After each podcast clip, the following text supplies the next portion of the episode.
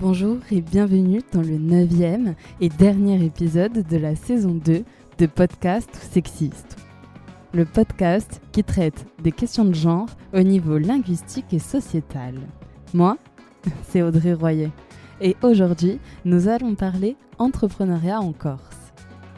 Pour cela, nous avons un peu changé de type de contenu et demandé à des entrepreneurs et entrepreneuses insulaires de nous parler de leur parcours. Vous entendrez donc l'histoire d'Andrea Bonaperzone, cofondateur de Trendex, de Justine Carmin, fondatrice de Casa d'Or, Anthony Petrol, cofondateur de Sakura, et Caroline Subra Tarsitano, fondatrice de Méliade. Nous avons ensuite demandé à Jean-Michel Pédinier de nous parler du travail en Corse et à deux coachs, Mélanie Tisney-Versailles, cofondatrice de Lune Bleue, et Marina Fabre, alternante dans cette même structure, d'éclaircir certains points et problématiques de genre. Plongez-vous dans ces parcours et écoutons tout de suite ces rôles modèles inspirants. Bonjour, je m'appelle euh, Andrea Bonapersona, je suis euh, directeur technique et cofondateur de Trendex. Trendex, c'est une euh, application qui te permet d'investir sur des talents, de la même façon que tu investirais sur une entreprise en bourse tu peux acheter des actions, entre guillemets, qui sont liées à la carrière de footballeurs, euh, artistes, euh, créateurs de tout type. Et euh, la valeur de ces parts va évoluer en fonction de la cote de popularité et de la réussite de ces talents. Donc tu peux aider des nouveaux talents à se lancer et partager leur succès. Caroline Subra Tarsitano, j'ai 41 ans. je suis gérante de l'entreprise Méliade depuis cette année 12 ans. Et euh, je suis présidente des Corsican Business Women depuis 2019. Euh, et euh, j'ai créé l'année dernière avec une autre Corsican Businesswoman, Marianne Ramon, une entreprise qui s'appelle Ayuta Limprese. Euh, j'étais pas destinée à l'entrepreneuriat et du coup donc j'ai travaillé dans les collectivités, notamment dans une mairie, dans un service culturel. Mon parcours un peu s'est euh, réorienté euh, grâce à, une entreprise privée qui m'a un peu débauchée pour travailler dans tout ce qui était signalétique, culturel et touristique, parcours du patrimoine. Et, et là donc tout ça ça se passait encore sur le continent avant de faire une mission en Corse et de rencontrer donc mon futur mari, d'où mon installation euh, en Corse il y, a, 13 ans. Et en fait, l'entrepreneuriat est venu avec la Corse. J'avais envie d'un nouveau départ, euh, mettre à profit mes compétences en termes de tourisme, de patrimoine, de culture, et, euh, de proposer en fait des, parcours qui reflètent l'identité de, la Corse. Donc j'ai notamment travaillé sur euh, la stratégie touristique de la ville d'Ajaccio, sur la vieille ville de Bonifacio, sur la vallée de Lasco, sur Bocconiane, donc tout un, un, lot en fait de parcours touristique, mais pas que. Euh, aussi, euh, j'en suis venue à faire de la scénographie, donc avec toujours avec ma société Méliade. Euh, et cette scénographie, notamment le projet dont je suis le plus fière, c'est un centre d'interprétation autour de la filière porcine, à côté de chez moi, qui se trouve à Côte-Sanne, qui est di Uporco.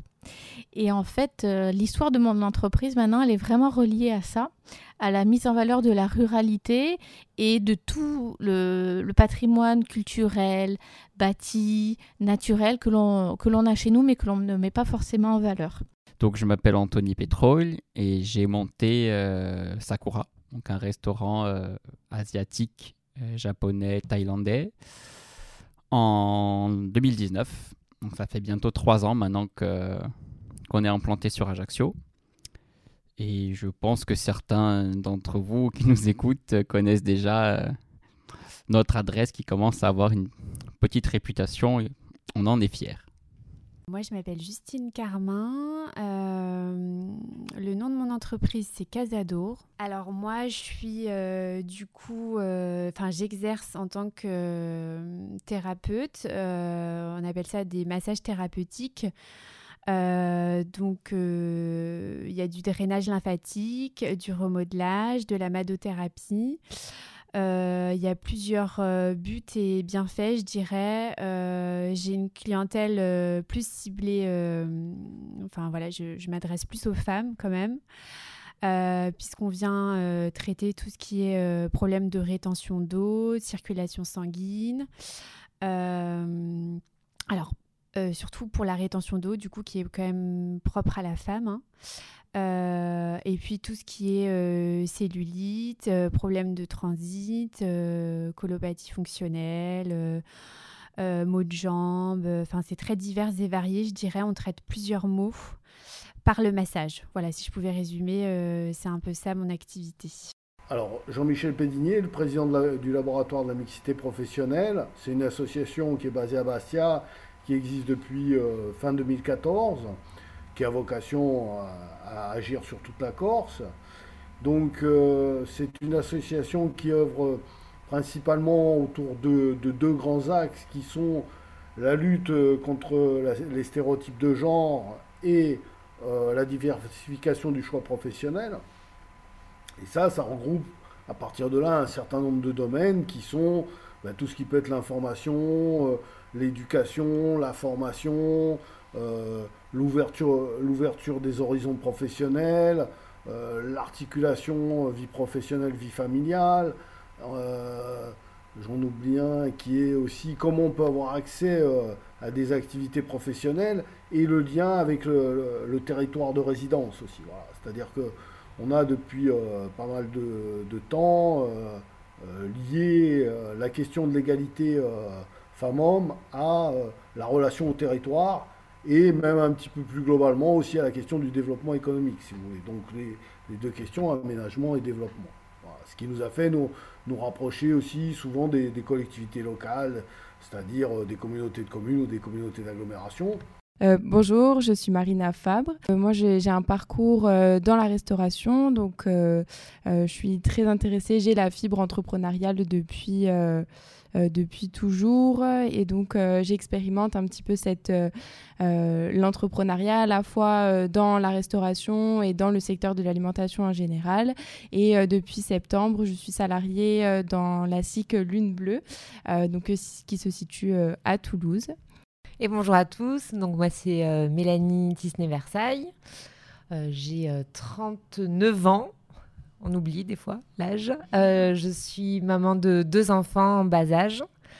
J'ai euh, pas mal travaillé euh, dans différentes entreprises. J'ai monté deux structures, donc une structure de sport qui s'appelle Urban Challenge et qui était l'entraîneur officiel du marathon de Paris. Et puis j'ai créé aussi une SIC, donc Marina vient d'en parler, Lune Bleue, qui est une société coopérative d'intérêt collectif avec 30 autres associés pratiquement à la parité euh, au niveau des associés et qui travaille sur les sujets de l'alimentation et de l'artisanat en Occitanie autour du design. Je suis également élue à la région de l'Occitanie avec euh, la présidence de Carole Delga. Je travaille sur les sujets de l'alimentation, de l'agritourisme et de la solidarité alimentaire. C'est un nouveau euh, parcours pour moi. Je n'étais pas du tout engagée en politique, donc c'est aussi intéressant la femme en politique. Euh, euh, son positionnement, etc. Et puis, je suis aussi maître de conférences associée à Toulouse School of Management à Toulouse. Le labo, bah, le labo, c'est une démarche informelle, si vous voulez, au départ, qui a été voulue par la direction du travail de Haute-Corse et, la délégation aux droits des femmes de Haute-Corse, qui un jour ont dit il faut qu'on fasse discuter d'abord les, les, structures d'insertion par l'activité économique, c'est-à-dire tout ce qui est chantier d'insertion, euh, euh, entreprise d'insertion, autour de la question de l'égalité femmes-hommes, parce qu'on se rendait compte qu'il n'y avait pas beaucoup de femmes dans les CAE, alors que normalement c'était un public qui aurait dû y être aussi. Il n'y était pas parce que euh, souvent les activités des CAE étaient beaucoup sur, pour un certain nombre sur, des, sur du démaquisage, par exemple. Donc, effectivement, c'était pas euh, à l'époque non plus très traditionnellement féminin. Euh, donc, on a fait cette, cette journée, et euh, au cours de la journée, le, Joseph Luciani et Dominique Nadeau, donc le, directeur à l'époque, le directeur adjoint de la direction du travail de Haute-Corse et, la déléguée aux droits des femmes de Haute-Corse, ont dit c'est intéressant ce qui se passe, il faudra essayer d'aller plus loin dans cette démarche-là. Donc l'animateur qui, était là, euh, Thierry Benoît, a dit ben, on pourrait faire un programme de, sessions successives et on en tirerait un guide de bonne pratique à travers des échanges. Et puis, moi, j'intervenais de manière professionnelle à ce moment-là. Alors, j'étais là pour rédiger un plan d'action, si vous voulez. Donc on, a mené cette opération. Au départ, euh, il devait y avoir cinq réunions. À la fin, il y en a eu une dizaine parce que ça marchait bien. Les gens euh, étaient contents. Donc, euh, et c'est à ce moment-là qu'a été produit le, guide Penser et construire la mixité professionnelle. Et on a dit, bon, il faut créer une association pour porter le projet. Donc on a créé le laboratoire de la mixité professionnelle. Et comme les, euh, personnes qui, étaient, qui, euh, participaient à la démarche informelle étaient souvent des représentants de l'institution, ou que ce soit des institutions d'État, des institutions régionales, consulaires, ou parfois des associations aussi, euh, elles avaient un peu de mal à se positionner en sachant pas s'ils allaient venir au titre personnel ou au titre professionnel, puisqu'elles étaient là essentiellement d'abord à, titre professionnel, mais qu'elles ne pouvaient pas engager leur institution euh, facilement.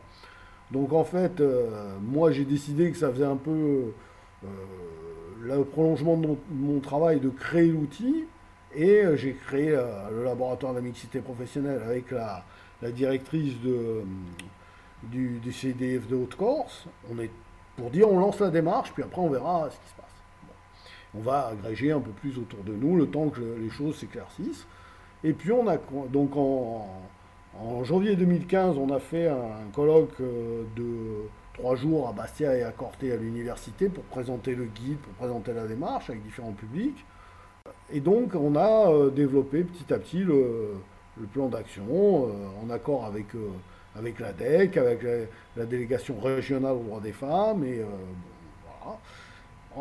Par la suite, euh, à partir de 2017, on, s'est rapproché euh, de l'Agence régionale d'amélioration des conditions de travail, la RACT, puisque euh, le directeur qui, venait d'arriver a dit, à ce poste, hein, a dit, en accord avec une de ses assistantes, avec, avec Valérie Antonine, qui avait trouvé cette idée dans d'autres actes, je crois en Martinique et puis un autre endroit aussi, elle a dit ça serait bien de créer l'université de l'égalité. On a commencé à travailler là-dessus et on a monté l'opération et maintenant c'est une opération qui a lieu tous les ans, donc au mois, d'octobre ou au mois de novembre.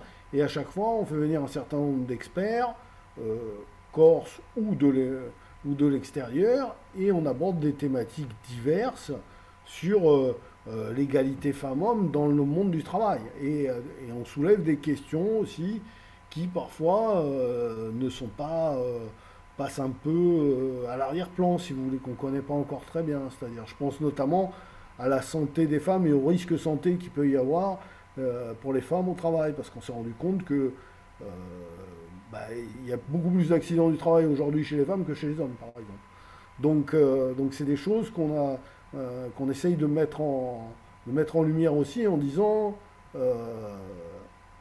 évidemment, il faut qu'il y ait l'égalité femmes-hommes, mais enfin, l'égalité, c'est pas d'avoir autant ou plus de risques que, que les hommes. Quoi.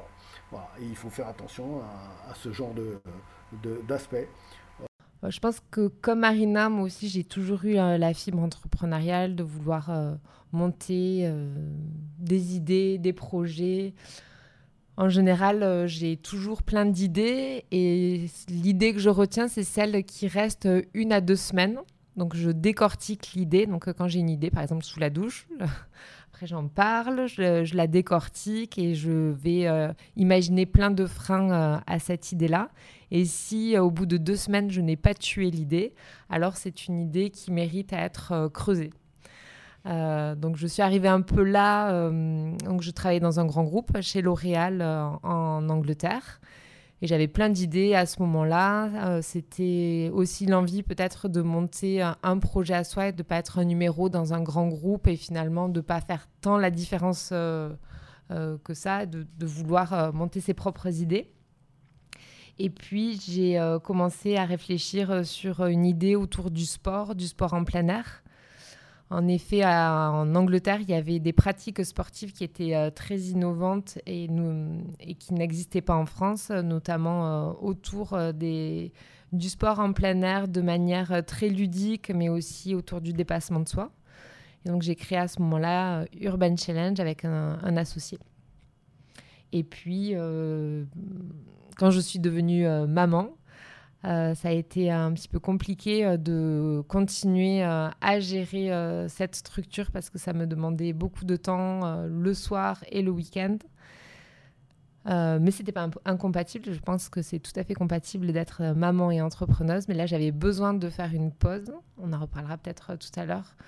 Euh, et j'ai, euh, je suis passée côté salarié où j'ai euh, intégré un accélérateur de start-up et donc accompagné beaucoup d'entrepreneurs, les aider à, en, tout cas, éviter qu'ils fassent les mêmes erreurs que moi, qu'ils profitent de, de mon expérience et de les accompagner pour gérer et créer des modèles économiques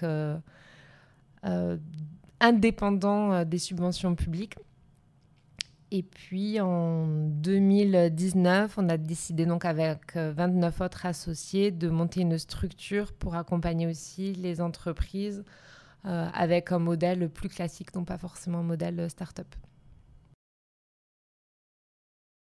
Euh, donc moi mon parcours, j'ai commencé donc après un, bac général. Donc je précise que j'ai 22 ans. Donc donc après un bac. C'est bien 22 ans. Non, du coup, le, parcours est euh, un peu plus euh, court pour l'instant. Euh, donc, du coup, j'ai commencé par une école en fait de management qui est spécialisée dans, dans l'hôtellerie, la restauration et le tourisme. Donc, c'est une école qui a vocation à former des, des, cadres dans ce secteur-là, mais aussi des gens qui potentiellement seraient capables après d'entreprendre dans ce secteur. donc, moi, c'est vraiment pour ça que j'ai fait cette école. Et donc, à l'issue de, ces trois ans, donc euh, c'est jusqu'à un bachelor, euh, j'avais décidé de tout de suite travailler. Euh, et même pendant mes formations, je me souviens, on avait souvent des projets où on devait monter des restaurants, créer des cartes, accompagner aussi des entreprises sur, sur du conseil, hein, toujours sur la restauration, sur aussi la gestion des ressources humaines. ça, ça m'a toujours beaucoup intéressée et j'ai toujours pensé du coup le euh, créer une une, une, société à côté, seule ou, euh, ou accompagner. Le Covid est arrivé euh, au moment donc, euh, où je finissais euh, ma licence. Donc, plutôt que de, commencer une activité, je me suis dit que j'allais tout de suite travailler. donc, j'ai travaillé dans une structure assez classique, hein, un hôtel 5 étoiles avec restaurant étoile et Michelin, où j'avais un poste qui était, qui était sympa, mais dans lequel j'ai assez vite tourné. Et pour, entre guillemets, un peu pallier à cet ennui, à cette routine du travail euh, euh, un peu redondant. Euh, j'ai donc je suis en couple avec un, cuisinier. on a commencé à monter un projet de restauration, un peu de restauration de rue, mais bien faite. Donc c'est ça m'a énormément appris ce projet-là.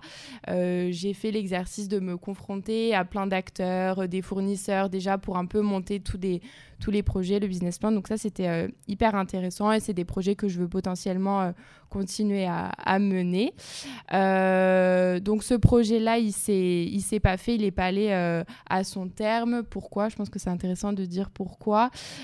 c'était par rapport à l'implantation géographique en fait du projet. On habitait à Carcassonne, donc c'est une ville qui est pas hyper attractive et dynamique, et on craignait que, c'est pour un commerce c'est hyper important, un commerce de bouche surtout d'avoir une, une bonne implantation géographique.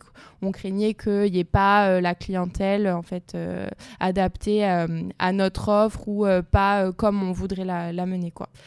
Donc euh, voilà, projet repoussé à plus tard. Et, donc après, comme je me lassais vraiment dans, dans mon emploi, j'avais vraiment envie de, de continuer à apprendre, d'apprendre énormément aux côtés de personnes euh, qui avaient beaucoup à me, à me donner. Et euh, ben, je suis tombée sur la perle rare, entre guillemets. je, donc je suis entrée à Lune Bleue en septembre. donc là, c'est dans le cadre d'un contrat d'alternance, donc en master, donc qui est hyper intéressant parce que ça permet d'être énormément an dans l'entreprise et en fait d'apprendre beaucoup. Je pense que j'apprends 90% en entreprise en fait, aux côtés de mes, de mes collègues et surtout aux côtés de Mélanie, qui me trimballe partout et c'est génial. c'est vraiment super. Là, pour information, on est en Corse pour une résidence d'accélération où justement on en fait, on accompagne des, startups, donc des, entrepreneurs ou des futurs entrepreneurs. Enfin, non, ils sont déjà entrepreneurs. Et euh, donc, pour moi, qui apprend aussi à entreprendre, c'est juste euh, la meilleure euh, formation qui puisse être. Donc, merci pour ça. et bon, voilà, du coup, j'ai un peu débordé sur mon parcours. Et non, si, quelque chose de, très important, c'est qu'au sein de Lune Bleue, il y a, une, une branche, on, on, va dire, un peu intrapreneuriale, donc qui permet aux associations associés euh, euh, de, de, développer des projets qui les animent. Et ça, c'est aussi hyper intéressant à, expérimenter, euh, d'entreprendre, d'intraprendre du coup, à l'intérieur d'une entreprise avec plein de personnes qui ont des compétences hyper variées. Mais alors, on parle entrepreneuriat, mais que représente l'entrepreneuriat, l'entreprise pour nos interviewés? Alors, c'est une question euh, assez large, mais je dirais que l'entrepreneuriat, c'est euh, une manière de concrétiser euh, des idées, avant tout. c'est une façon de transformer ce qu'on a dans la tête en quelque chose de concret, et puis généralement qui, qui, puisse créer une valeur économique, puisque sinon ça peut être un projet associatif ou autre. Et donc l'idée, c'est que on a tous envie de faire quelque chose au fond de nous, et ce quelque chose peut parfois se traduire par euh, une entreprise. C'est dans des cas assez précis. Il faut qu'il y ait un besoin, un vrai besoin de marché. Il suffit pas d'avoir une idée, une volonté, une inspiration pour qu'il y ait un besoin de marché en face. Il faut qu'il y ait une correspondance entre les deux et une question de timing qui est extrêmement importante. Je pense que quand les trois, euh, quand les trois choses se rencontrent, on a véritablement l'occasion de créer une entreprise. Alors, l'entrepreneuriat, pour moi, ça n'est pas simplement avoir une entreprise. Je pense que l'entrepreneuriat, c'est euh, un esprit. Euh, tu peux être salarié demain et euh, avoir cette liberté, cette envie d'entreprendre. Et je connais beaucoup de gens, donc qui sont salariés ou fonctionnaires, qui sont entrepreneurs même de leur vie. Alors évidemment, sur le papier, être entrepreneur, c'est avoir sa société, avoir un statut juridique. Mais pour moi, cette liberté et cette capacité à se dire euh, je suis acteur, actrice de ma vie, euh, pour moi c'est ça l'entrepreneuriat.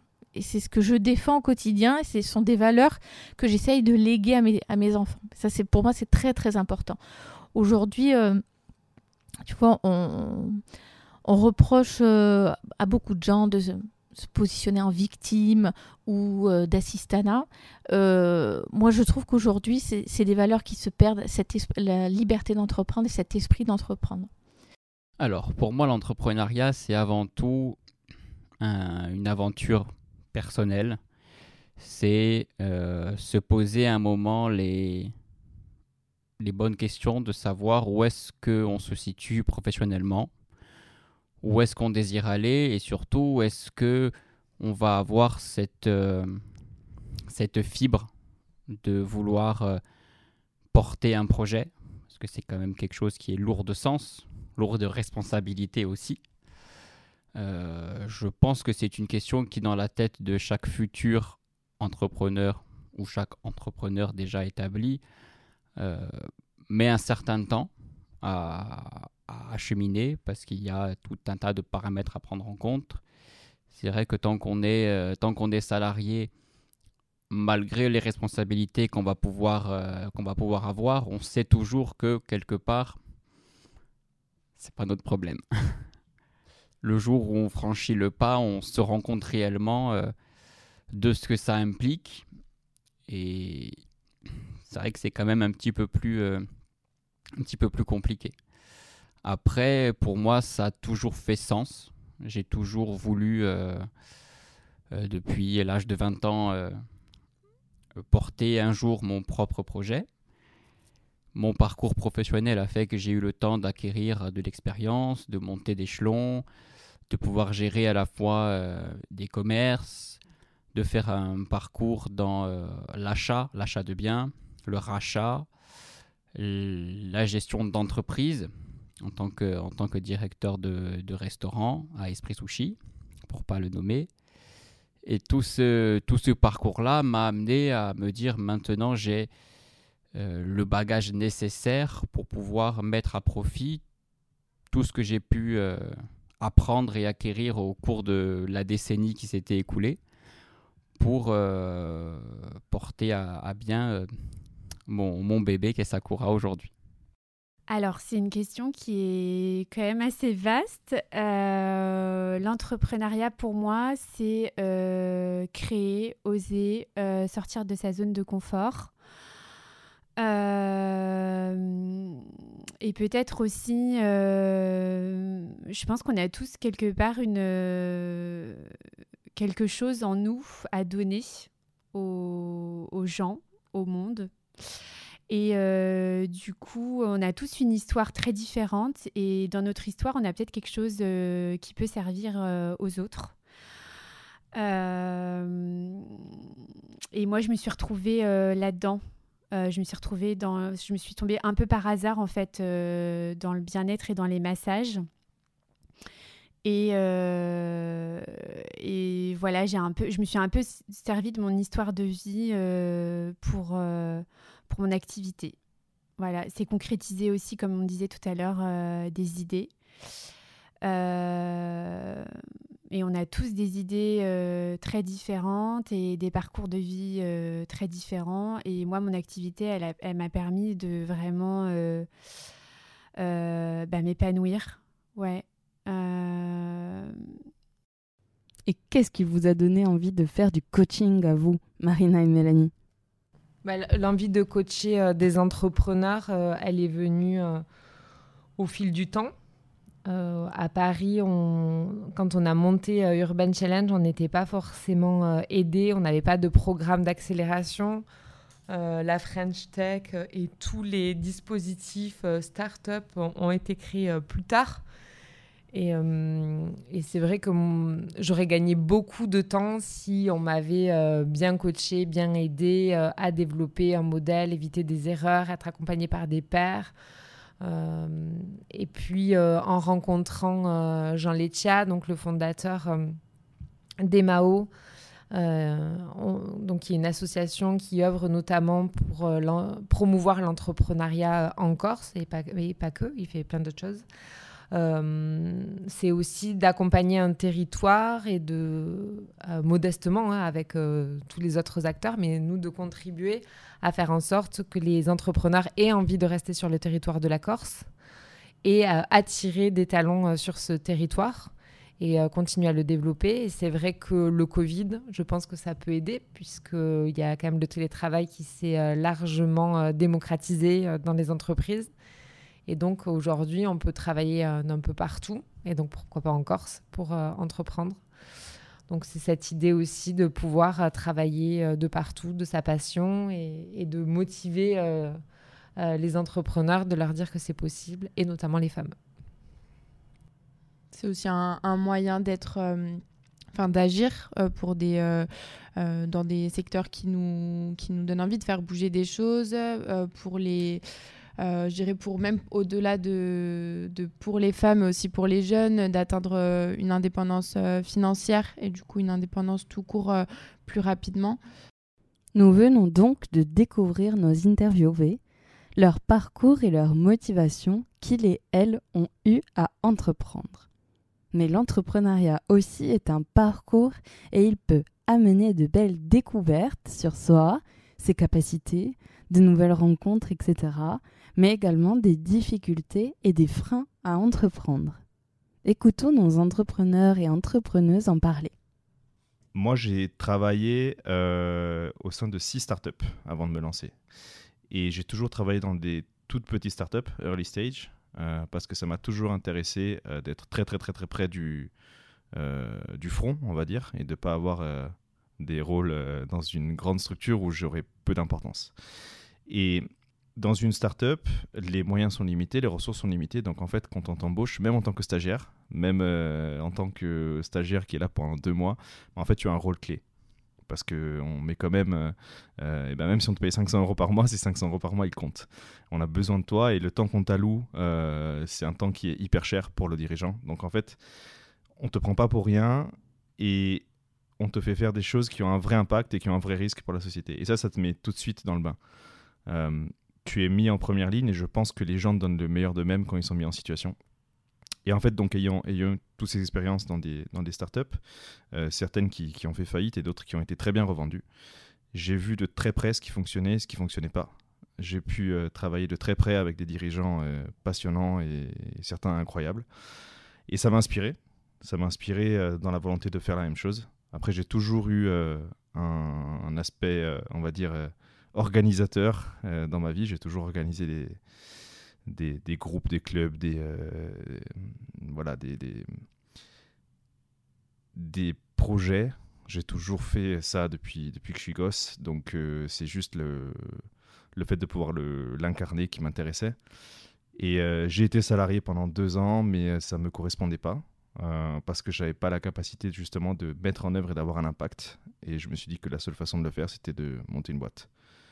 Donc j'ai commencé avec une première boîte, avec une idée assez, euh, assez novatrice, c'était dans la crypto-monnaie en 2015. Et puis, euh, et puis ensuite j'ai itéré, j'ai créé des différentes entreprises avec toujours plus de, moyens et de personnes. Et je vais continuer pendant encore quelques temps, je pense. Là encore, quand on veut entreprendre, vaut mieux être accroché. Parce que on n'a pas conscience forcément de tous les freins et de toutes les difficultés et tout, tout ce qu'on va devoir payer avant même d'avoir récolté le premier euro.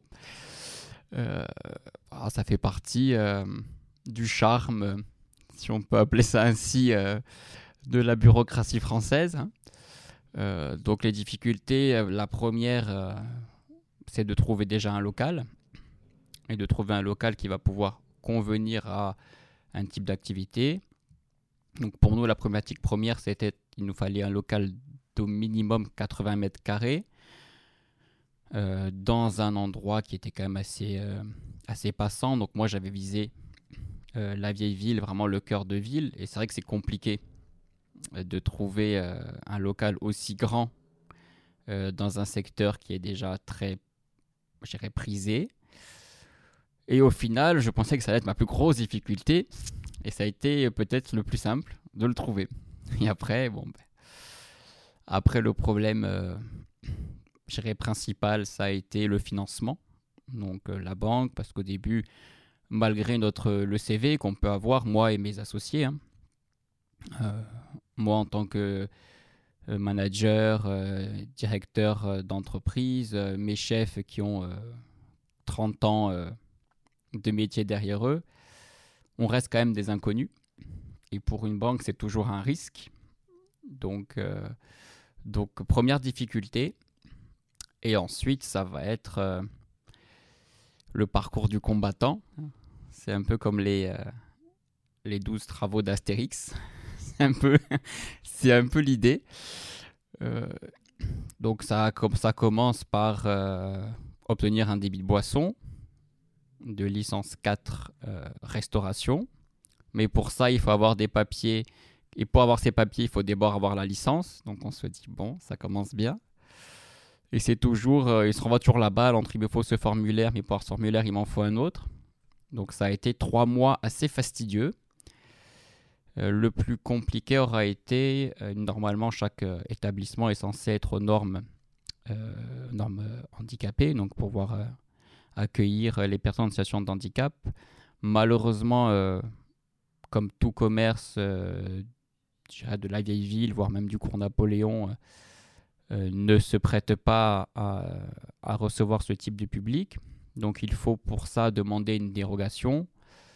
Et c'est voilà, la partie la plus, la plus compliquée, parce que ça demande quand même du temps, de l'énergie. Mais après coup, on s'est dit, allez, on y va. C'était sans compter que le notaire n'avait euh, pas forcément envie de prendre aussi euh, en considération notre demande. Donc il a fallu patienter, patienter, patienter. On a quand même eu trois mois de retard. Et au moment d'ouvrir, on se dit ça y est. Et là, on se rend compte que on reçoit la cuisine et qu'il manque la moitié. Donc voilà, on a commencé un peu en cuisine en faisant euh, un peu du camping. Mais bon, ça fait partie du folklore. Aujourd'hui, on en rigole, mais c'est vrai que sur le moment, on se dit bon. euh, J'ai même d'ailleurs été en retard ma propre inauguration, ce qui est quand même, pas mal. Je suis arrivé une demi-heure en retard, voilà. Donc euh, euh, en détente, hein, tout le monde m'attendait, hein, moi je suis arrivé un petit peu en papa mobile, mais bon, c'était drôle.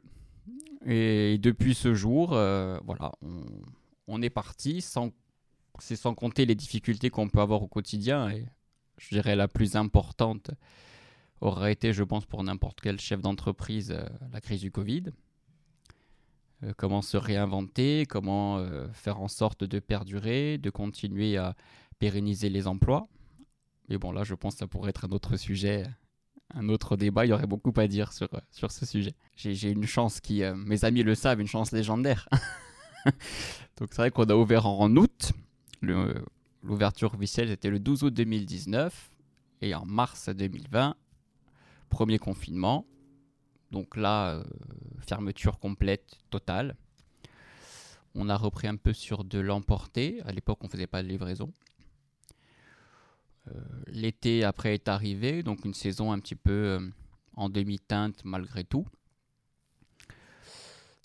Une début de reprise en septembre prometteuse et un couvre-feu à partir du mois d'octobre qui aura duré de octobre à juin 2021. Euh, donc euh, quand même une longue période.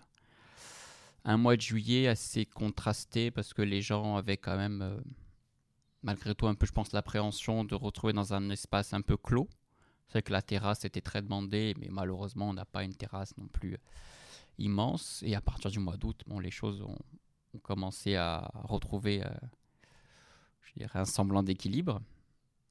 Et aujourd'hui, on est très heureux parce qu'on n'a plus de passe sanitaire, plus de masques. Ça va peut-être pas durer longtemps, mais on va en profiter euh, tant que ça dure en tout cas. Ah, quoique les galères, oui, ça peut être le, recrutement. C'est vrai qu'on est dans un secteur qui est quand même assez particulier.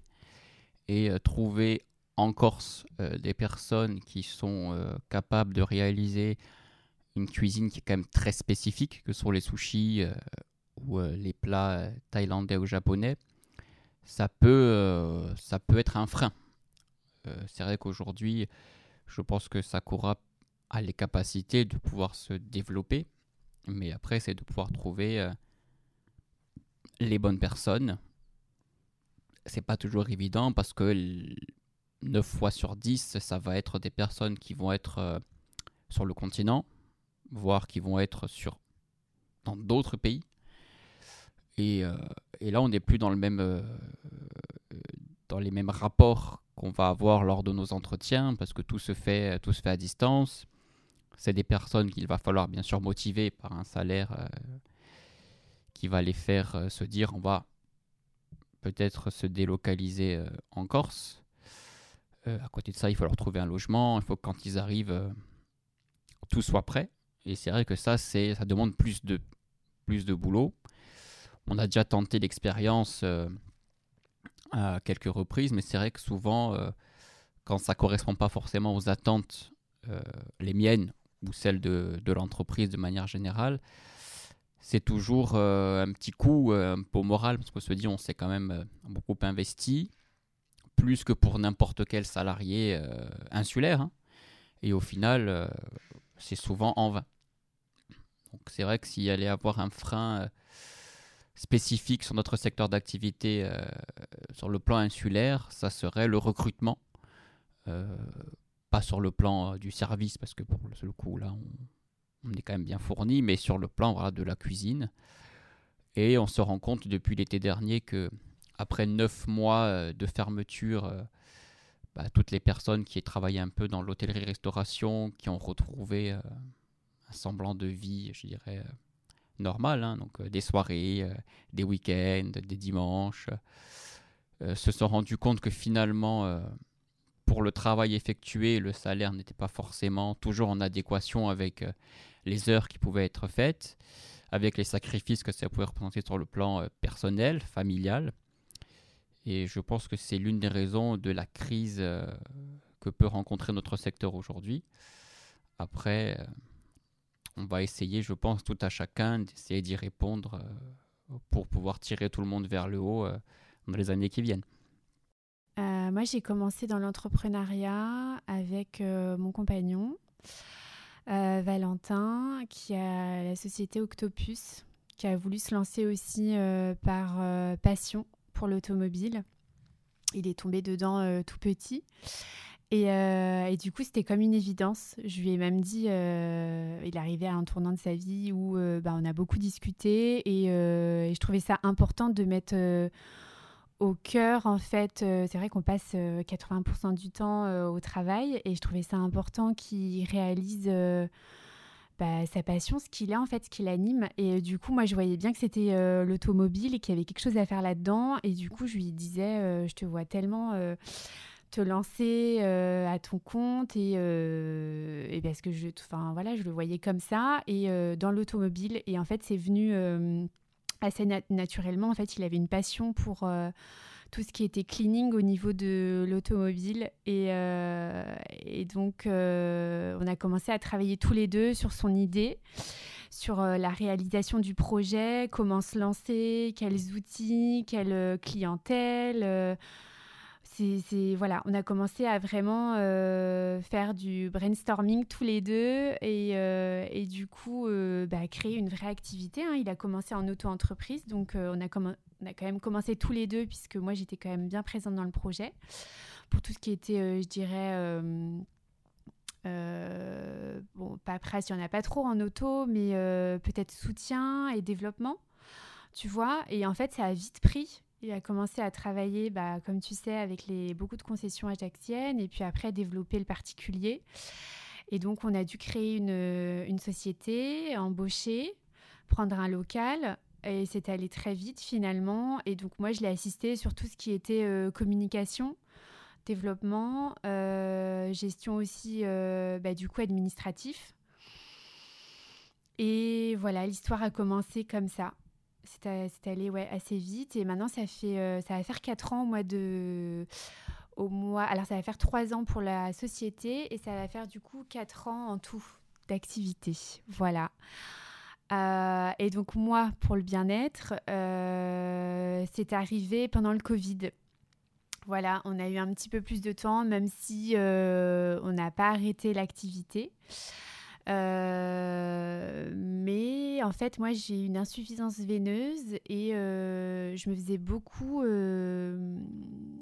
Bah, je cherchais en fait des professionnels pour tout ce qui était drainage, tu vois pour me soulager en, finalement. Et donc, je cherchais toujours des méthodes un peu avant-gardistes ou euh, des choses que voilà, j'avais jamais testées. Et je suis tombée sur une méthode qui maintenant euh, est quand même assez connue, qui s'est bien développée, qui est la méthode Renata Franza. Donc, j'ai été la tester et j'ai trouvé ça fabuleux. Voilà, il y a vraiment, dès la première séance, un côté... Très allégeant, très euh, voilà, on redynamise tout ce qui est euh, circulation sanguine, lymphatique. Euh, je suis tombée sous le charme vraiment. Et j'ai voulu aller me former. J'ai voulu aller me former parce que j'ai eu un vrai coup de cœur et je me suis dit, il y a tellement de femmes qui doivent être euh, dans ma situation et qui ont euh, envie euh, et qui ont besoin justement bah, de, supprimer ces maux de jambes, d'avoir du bien-être, quoi, de, de, prendre soin de soi. Et j'ai été me former voilà, à Marseille. Je suis rentrée, je savais pas trop ce que j'allais en faire parce que moi j'avais du coup déjà mon activité avec Valentin. Et puis ça s'est fait assez naturellement en discutant autour de moi. On m'a vite proposé de prendre euh, un cabinet justement au Sporting Club. Euh, puisque Benjamin qui a repris la salle voulait créer lui aussi un pôle bien-être, euh, du coup avec une sophrologue, une ostéopathe, etc. Et donc il cherchait des, massages, des massages bien-être, voilà. Et donc je suis arrivée et c'était en plein Covid l'année dernière, donc au mois de février, janvier-février, et, et je me suis dit pourquoi pas, qui ne tente rien à rien. Et ça a commencé comme ça et ça a très très vite pris. Euh, je me suis très très vite aussi euh, trouvée, épanouie et ça a finalement un peu mangé mon activité première. donc on va dire que maintenant je travaille quand même à 90% pour Casador et, et 10% pour Octopus. Donc ça, voilà, ça a demandé un peu un, un réaménagement de l'activité, mais, mais voilà où j'en suis aujourd'hui. alors les principales difficultés, c'est à la fois ce pourquoi j'ai entrepris, c'est-à-dire que moi je me suis retrouvée dans le rural, donc pas de pas d'emploi dans mon secteur de métier. Et ça a été aussi donc euh, une difficulté parce que euh, difficulté d'accès aux services, euh, difficulté d'accès au réseau internet. Je me rappelle une année, je me suis retrouvée donc trois jours sans électricité avec mon fils qui avait la gastro. Voilà. Et un appel d'offres à rendre, évidemment et euh, tu connais le principe des appels d'offres, il faut rendre pour telle date, euh, sinon bah, tu exclus du marché. Donc, euh, donc, voilà, donc ça fait partie des, des, joyeusetés, tu vois, expérimentées. Donc ça veut dire tout anticiper en fait. Quand tu es éloigné à, ce moment-là, tu ne peux pas t'y prendre la veille pour le lendemain sur un appel d'offres. D'ailleurs, je déconseille quoi qu'il en soit, même si on est en ville, hein, de toute façon. mais vraiment, c'est cet éloignement des services et puis euh, aussi, c'était euh, euh, sur le fait qu'on soit sur une île, donc avec pas forcément beaucoup de, projets. Sur l'île. Donc les, premières années, j'ai fait beaucoup d'allers-retours même sur le continent pour développer une activité qui, qui me fasse vivre. Et c'est vrai que c'était quand même assez fatigant, très prenant. Et c'est vrai que quand ma fille est née, en 2015, j'ai arrêté ces allers-retours parce que c'était, en termes d'organisation, c'était plus possible. Euh, donc là, tu vois, je te parle des freins, mais sur ce qui m'a beaucoup aidé quand même, ça c'est, euh, j'avais un métier très prenant. Euh, donc j'ai réussi à le faire aussi parce que j'avais une famille autour qui, pouvait m'aider sur la gestion notamment de mes enfants. Parce que on parle aussi souvent d'entrepreneuriat et de maternité, comme si c'était la panacée, mais aujourd'hui, oh, euh, ok, tu gères ton planning, mais tu as quand même des comptes à rendre à tes clients. Et donc, si tu rends pas un projet, bah, tu n'es pas payé, tu n'es pas payé, bah, tu vis pas. Donc, euh, voilà, c'est un cercle vicieux. Et, euh, et, du coup, le fait d'avoir ma belle-mère, ma belle-sœur à proximité, c'est ce qui fait que j'ai pu autant travailler. Donc, sur les femmes qui entreprennent, moi, je, quand, même, je constate aujourd'hui que si elles n'ont pas un réseau familial, un, soutien fort, voire euh, un partage des tâches euh, important avec le, conjoint, parce que c'est euh, vraiment la clé. Je trouve que la réussite d'une femme, c'est aussi le fait de partager les tâches avec son conjoint de manière équitable et qu'il qu'il prenne sa part aujourd'hui. Après, euh, voilà, j'en reviens aussi. Donc, j'ai parlé de l'insularité, du fait qu'il n'y avait pas forcément euh, beaucoup de projets, et aussi les, distances. Voilà. Donc, parce qu'aujourd'hui, tu fais un Guitière Bonifacio, bah, c'est deux heures et demie de route. Tu vas à la Bastia, c'est trois heures de route. Donc, c'est forcément des temps de trajet euh, plus prenants. Et quand j'ai commencé dans mon activité, tu n'avais pas forcément des visioconférences. Les clients aimaient bien te voir. Donc, c'est quand même beaucoup de déplacements. Donc, euh, ce, qui est, hum, ce qui a résulté d'un choix de vie et d'un militantisme au final était quand même des difficultés que j'ai su renverser. Et ce pourquoi aussi je milite aussi aujourd'hui en tant qu'élu, c'est de favoriser à la fois les entreprises dans le, le milieu rural et comment nous, en tant qu'élus, on peut, on peut les aider, on peut les accompagner. Alors, euh, ça s'est fait assez naturellement, comme je disais. Maintenant, il y a toujours euh, des bons et des mauvais côtés dans toutes les activités, comme on disait tout à l'heure. Des freins, euh, je pense que on peut s'en mettre si on a une idéologie. moi, je suis partie, je me suis lancée, je dirais je me suis lancée, c'est arrivé un peu comme ça. L'histoire de la salle aussi, ça s'est fait de bouche à oreille. Et, euh, je dirais que j'ai mis les choses en place pour que ça fonctionne sans. Voilà, sans. Je me suis dit, voilà, euh, j'ai un cabinet, qu'est-ce que je peux en faire? Euh, Je l'ai mis à mon goût. J'ai fait une déco qui, dans laquelle je me sentais bien, qui pouvait aussi plaire ben, aux, femmes, euh, aux femmes que j'ai euh, tous les jours. Euh, et puis après, ça a été plus comme un jeu. Le fait de, du coup d'animer les réseaux sociaux, de faire des fly, c'est vrai qu'il faut être quand même multicasquette. Les freins peuvent vite arriver si on se pose peut-être trop de questions. Euh, je sais pas. En tout cas, là, quand j'y réfléchis, je me dis pardon, je me dis que tout est possible, que chaque chose arrive en son temps et que on peut tout le temps enjoliver, améliorer les lieux, enfin voilà.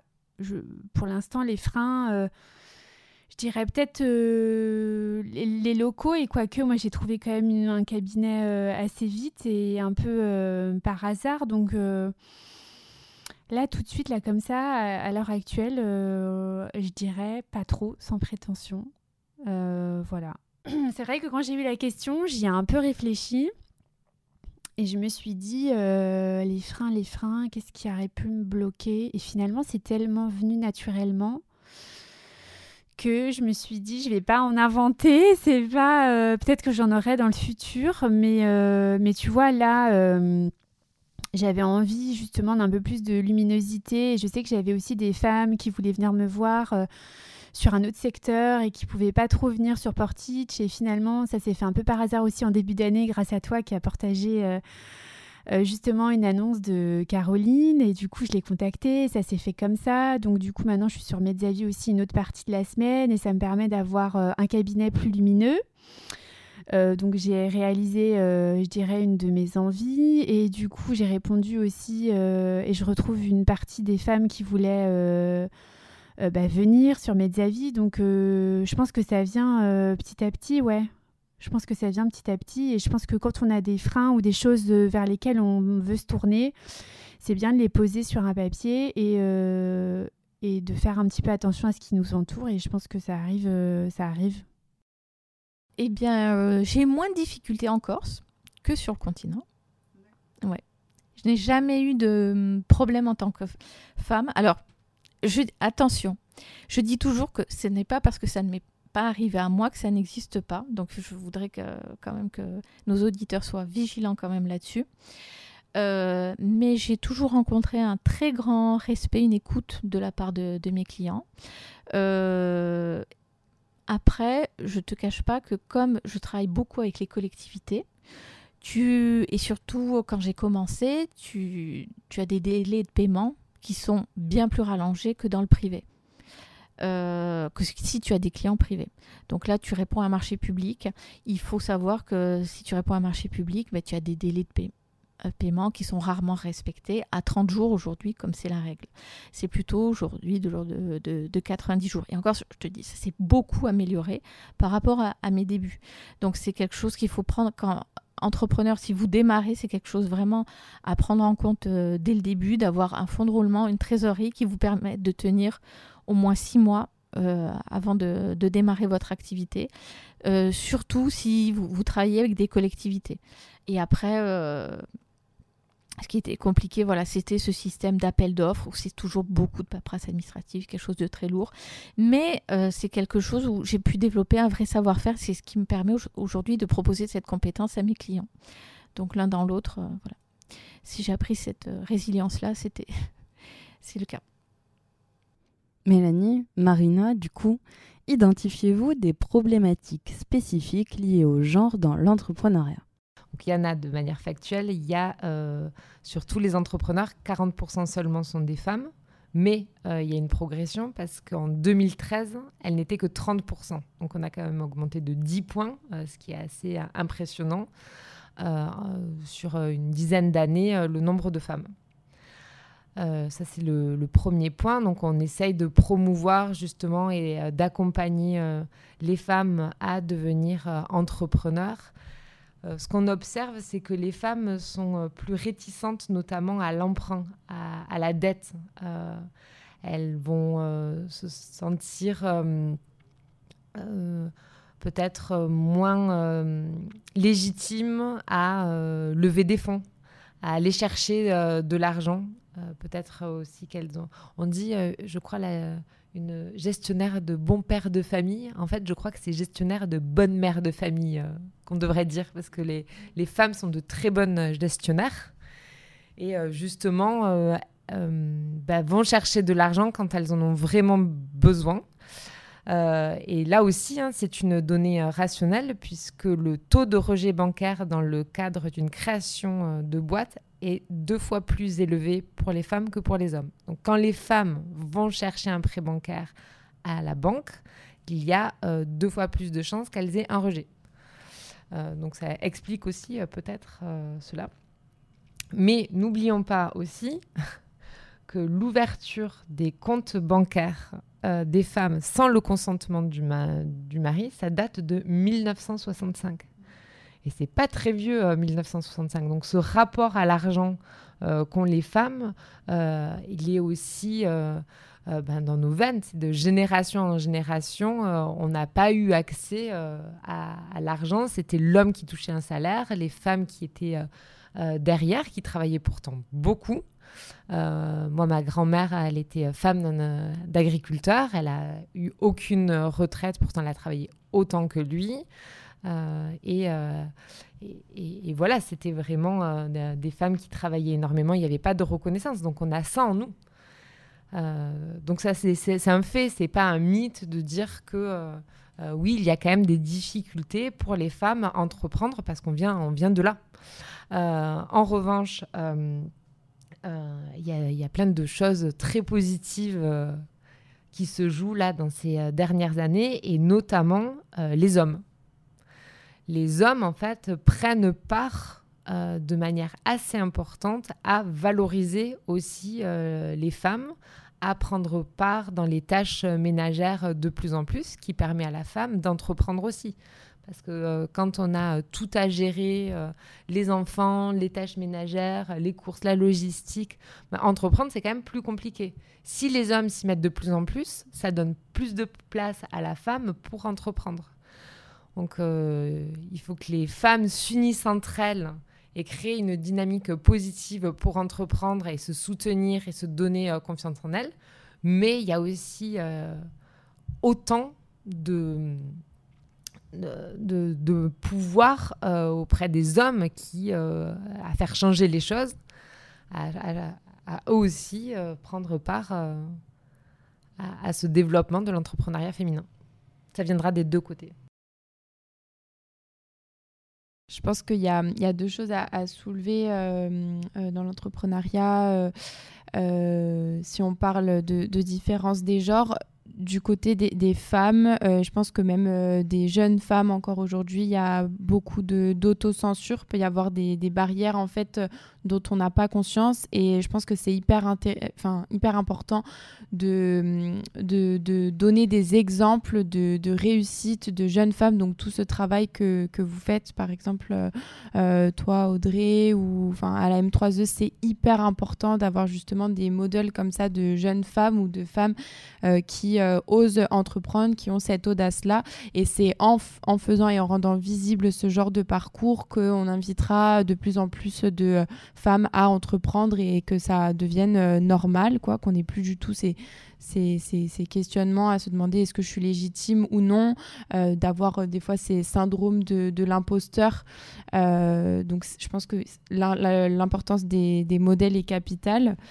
Euh, et ensuite, il y a, y a, autre chose, je pense, qui. Je rebondis un peu sur ce que tu disais, Mélanie. Euh, il faut qu'on se, il s'entraide. Euh, c'est vrai que parfois, on peut avoir un regard qui est plus, beaucoup plus sévère d'une femme euh, sur, euh, sur les autres femmes, euh, des femmes qui, parce qu'elles ont peur d'être mises en concurrence, qu'elles sont arrivées à des postes de dirigeantes, par exemple, elles vont beaucoup plus facilement, entre guillemets, désolé pour le mot, mais tacler les autres femmes pour pas se faire de concurrence. Je pense qu'il faut arrêter avec ces, ces peut-être ces, ces, automatismes, ces réflexes un peu grégaires, mais, mais plutôt se soutenir et c'est comme ça qu'on se donnera à tous plus de, forme, de, euh, de force, que ce soit hommes et femmes, et euh, vraiment euh, rendre un peu ce, concept de sororité un peu plus commun et un peu plus naturel. Quoi. Et toi, qu'en penses-tu, Jean-Michel? Il y a, y a, des choses qui, qui évoluent. Mais, mais il reste beaucoup de choses encore en chantier. La discrimination salariale, ça existe, il y en a beaucoup. Euh, elles sont de différentes ampleurs.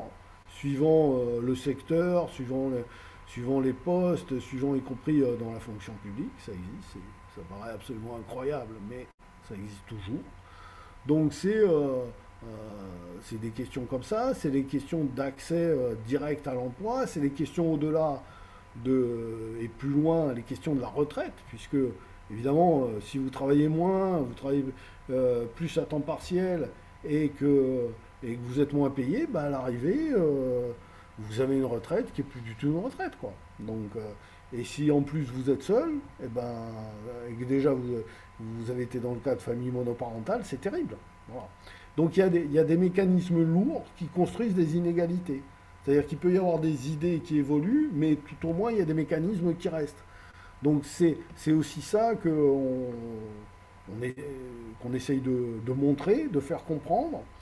Euh, les liens, je vous dis, avec les territoires, c'est aussi de voir comment euh, euh, il y a un intérêt croisé entre les territoires et entre les femmes pour, pouvoir travailler localement, parce que il y a des intérêts de, évidemment de conciliation de vie professionnelle et de vie familiale, mais il y a aussi des intérêts de, de, vie locale, il y a des intérêts de, de métiers qui peuvent en entraîner d'autres. Donc c'est aussi ça qu'on essaie, sur lesquels on essaye de sensibiliser euh, les, différents acteurs. Et du coup, quels seraient les avantages économiques à l'égalité professionnelle? Déjà, on on peut pas se priver euh, de la moitié de la population quand on a besoin de faire du développement économique, que euh, majoritairement, quand on regarde les, les, chiffres, les, femmes sont généralement mieux formées que les hommes.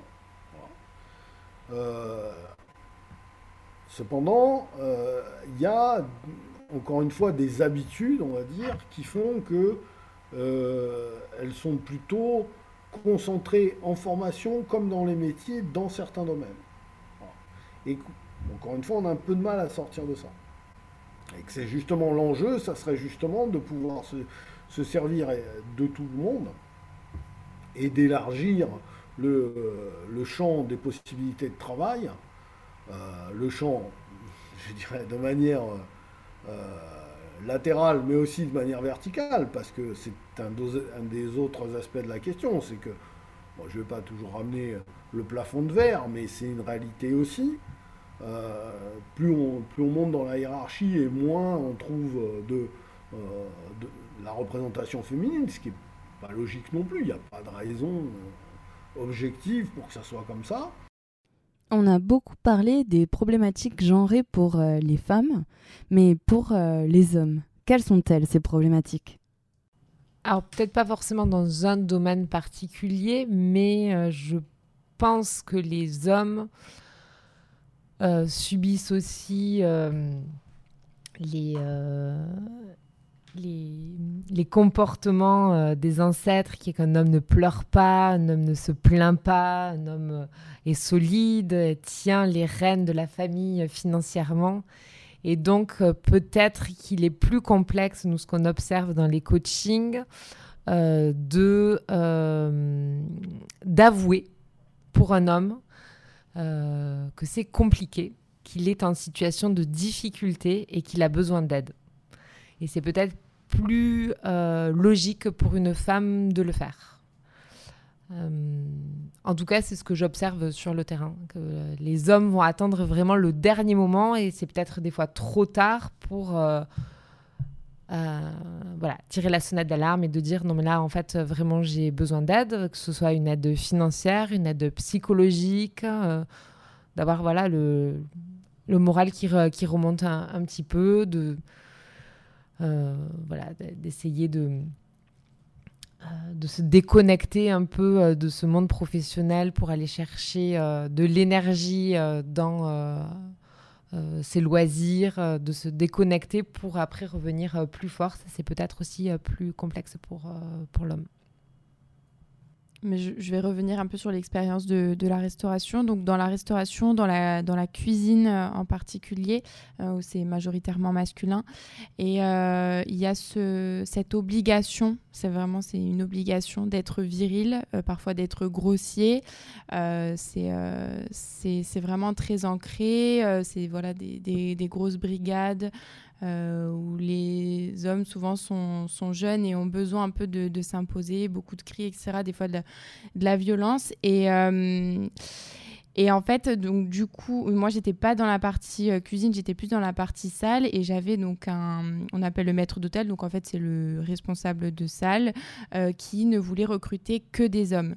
Alors euh, pourquoi des hommes? Parce que les hommes, c'est plus endurant. Les hommes, ça peut descendre les poubelles. Les hommes, ça peut tout faire, ça se plaint pas. au final, les deux seules filles qui étaient, c'était finalement beaucoup les, les plus efficaces. Enfin, et c'était euh, voilà avoir euh, toujours euh, des stéréotypes rabâchés en permanence sans jamais se, remettre en question ou quoi. Et quand je suis arrivée à Lune Bleue, c'était hyper intéressant de voir. Il y avait aussi pas mal d'hommes, mais en fait les, les hommes n'étaient pas au poste de direction en fait à Lune Bleue. Euh, c'est vrai qu'à chaque fois, les responsables des différents, euh, on va dire des différents postes stratégiques, à part euh, donc Thomas qui est un des, enfin un, gérant, mais sinon c'est vrai que la plupart du temps c'était des femmes. Tu vois, Sandra par exemple, c'était elle qui était plutôt la responsable de salle. Toi, tu étais vraiment plus la directrice exécutive. Il y avait Laure qui était sur la partie financière administrative. Donc ça a été un énorme contraste aussi de voir les deux dans une même époque, euh, selon le secteur d'activité, euh, de réalités complètement opposées. Euh, pensez aussi à un autre obstacle qui est un, obstacle naturel, qui est que la femme, en fait, elle, au cours de sa vie, il est probable qu'elle ait un enfant. Et donc, quand on a un enfant, on est enceinte. Et on a, à un moment donné, bah, des conditions physiques un peu plus euh, complexe. On porte un enfant, euh, c'est lourd, c'est fatigant, euh, le corps s'adapte à avoir deux êtres en un seul corps, c'est quand même fou. ça joue aussi sur, sur l'humeur, il n'y a pas que la, question de la fatigue. Et puis aussi de manière naturelle, hein, on le voit chez les animaux par exemple, de repli sur soi, de vouloir euh, je crois que c'est l'ours qui euh, nettoie à fond euh, sa caverne avant d'accoucher. enfin de donner naissance, je ne sais pas si on dit accoucher pour un ours. Et la, femme, c'est pareil. Moi, je me rappelle, la veille d'accoucher, je me suis transformée en ceux qui connaissent la référence Monica de Friends. Quoi, de, tout nettoyer euh, chez moi. Et donc euh, voilà, il y a vraiment cette sensation quand on devient euh, femme, enfin maman, de d'avoir envie de, de, se replier un peu, un peu sur soi, mais de manière très naturelle. Et puis on accouche. Et ça, c'est une sacrée épreuve physique, hein, bien plus importante qu'un marathon. Et d'ailleurs, il y a des études hein, scientifiques qui ont fait, ils ont mis des capteurs euh, sur euh, le ventre des hommes et ont simulé en fait les, douleurs des contractions. Et les hommes ne le supportaient pas. Ils se mettaient à pleurer, euh, ont enlevé les capteurs tellement c'était douloureux. Donc le corps de la femme subit au niveau physique pour l'accouchement quelque chose d'accès extraordinaire. Et d'ailleurs, ça nous rend lionne. quand on accouche, et notamment quand on peut accoucher de manière naturelle, on ressort, euh, c'est une sacrée épreuve très positive. J'encourage d'ailleurs euh, les femmes qui veulent euh, accoucher d'imaginer accoucher naturellement. C'est une sacrée épreuve, très, très belle. Et, et, puis après, on a besoin de se reposer, on a besoin de prendre soin de son enfant. Si on souhaite l'allaiter, bah voilà, on a besoin de plus de temps. Et donc, le système français ne permet pas à une femme entrepreneur de prendre ce temps-là. Il n'y a pas de congé maternité pour une femme entrepreneur. Il n'y a pas euh, d'aide spécifique euh, quand on est une femme entrepreneur. Donc, qu'est-ce que ça veut dire? Quel est le message qu'on envoie?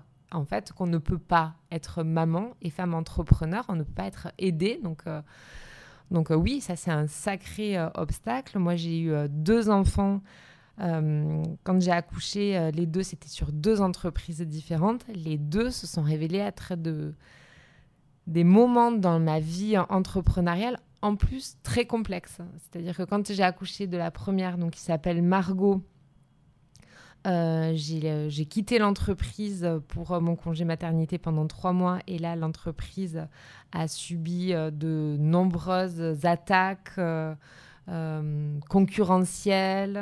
Euh, Il y a eu vraiment des déchirements au niveau des salariés. Enfin, ça a été très, très dur. et donc, j'ai dû revenir beaucoup plus rapidement dans l'entreprise. Et la, deuxième fois, c'était sur la création euh, de Lune Bleue. Et là aussi, c'est voilà, je venais d'accoucher. Et euh, donc, j'ai fait euh, toutes les réunions d'associés avec mon petit bébé dans les bras. Et voilà, un, homme n'a pas à le faire parce que, parce que si on veut allaiter et, être maman entrepreneur, ben, on n'a pas le choix. Il n'empêche que euh, je pense que ça nous rend plus fortes. Donc, euh, on peut le voir aussi de manière euh, positive. Ça, nous donne la sensation de pouvoir déplacer des montagnes. Donc, le, fait d'accoucher, le fait d'avoir toutes ces contraintes-là, ça nous rend plus fortes. Il y a trois ans, il y avait eu le, congrès des Corsican Businesswomen à, à Bastia. Et donc, euh, euh, on participait à des tables rondes et la discussion était sur l'entreprise. Et à un moment donné, la conclusion qui est sortie, c'est qu'en fait, l'entreprise est faite pour l'homme. Voilà. Elle, reste euh, dans un certain modèle. Elle n'est pas forcément. Alors, j'aime pas trop le mot d'adaptation ou d'arrangement, si vous voulez, parce que lui, il ne prend pas les choses non plus à la racine.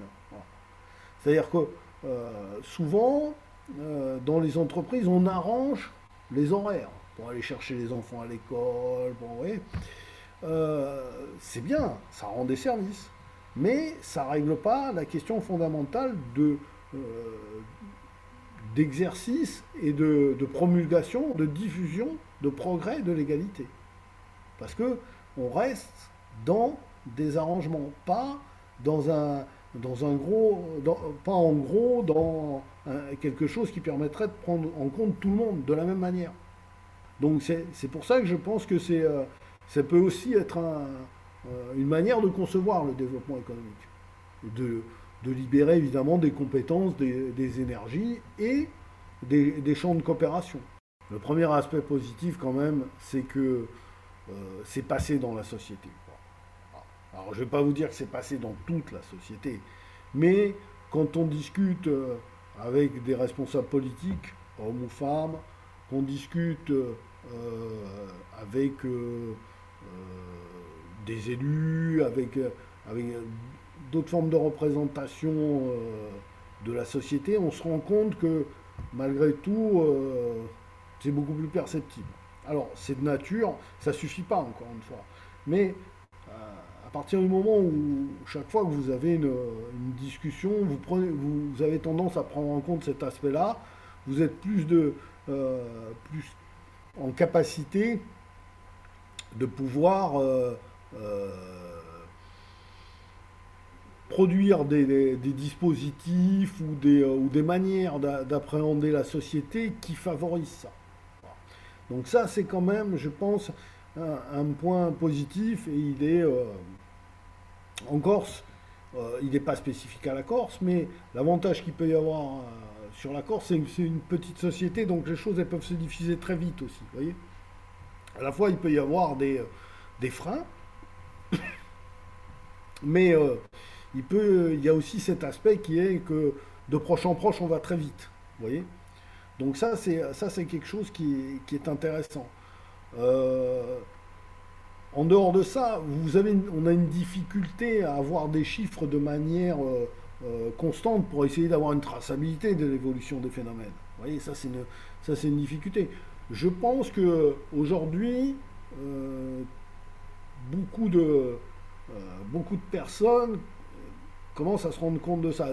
La semaine dernière, vous avez eu Chinedon et Abastia, moi j'ai eu l'occasion de discuter avec Julie Gaillet qui portait un, message là-dessus. Et effectivement, elle, exprime que euh, la, euh, la dimension d'information statistique, de données, d'identification des phénomènes et aussi de, d'évolution de ça, c'est très important. Au niveau français, à d'autres niveaux, il y a, il y a, des, il y a des associations ou des fédérations qui essayent d'œuvrer dans ce sens-là pour que justement, on puisse mieux comprendre les phénomènes, mieux les détecter, pour, pouvoir les expliquer, les comprendre, les expliquer et essayer d'agir dessus. Vous voyez?